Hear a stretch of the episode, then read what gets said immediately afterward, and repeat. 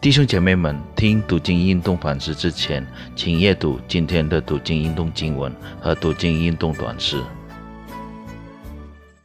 主内弟兄姐妹平安，我们感谢上帝，可以再次来到上帝的跟前，思想上帝的话语，并来寻求他的旨意。我们今天要思想的主题是荣耀耶稣基督。今天的阅读经文取自于约翰福音第三章二十二到三十六节。思想上帝的话语之前，我们先低头祷告。亲爱的天父，我们满心感谢你今天再次给我们机会来思想你的真理。求你敞开我们的心，可以领受你的真理，并在我们生活中行道。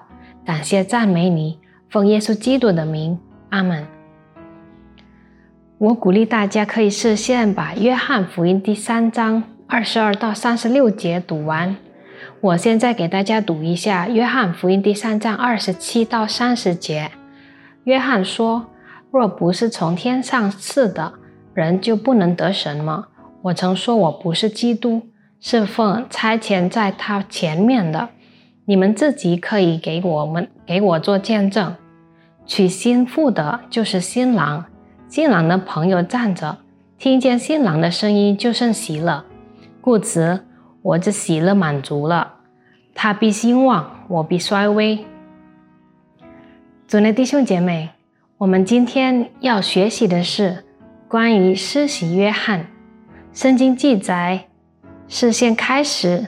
洗礼施工的是施洗约翰，施洗约翰也是耶稣基督，也是为耶稣基督施洗礼的人。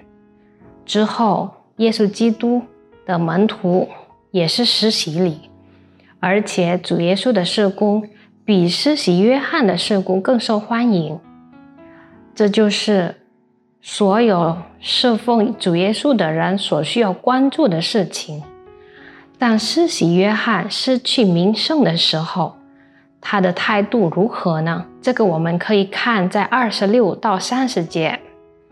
施洗约翰并没有觉得被冒犯，他意识到他的任务是为耶稣基督的施工做准备，因此耶稣基督是施洗约翰施工的焦点。当耶稣基督变得更比他更受欢迎的时候，世袭约翰完全没有感到嫉妒或被挑战，因为他认为耶稣基督受欢迎是合理的，是应当的。今日在我们的生活当中，教会施工的目的应该是使基督得荣耀。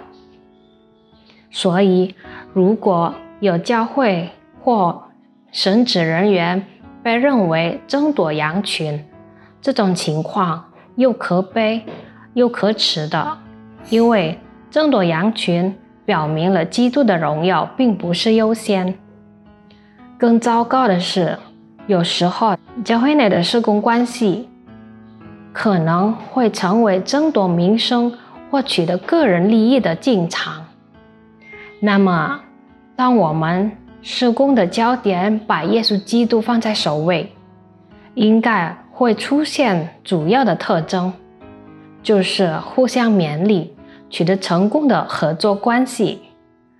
这种合作将能除掉各自为营、结党利己、自谋团议之事。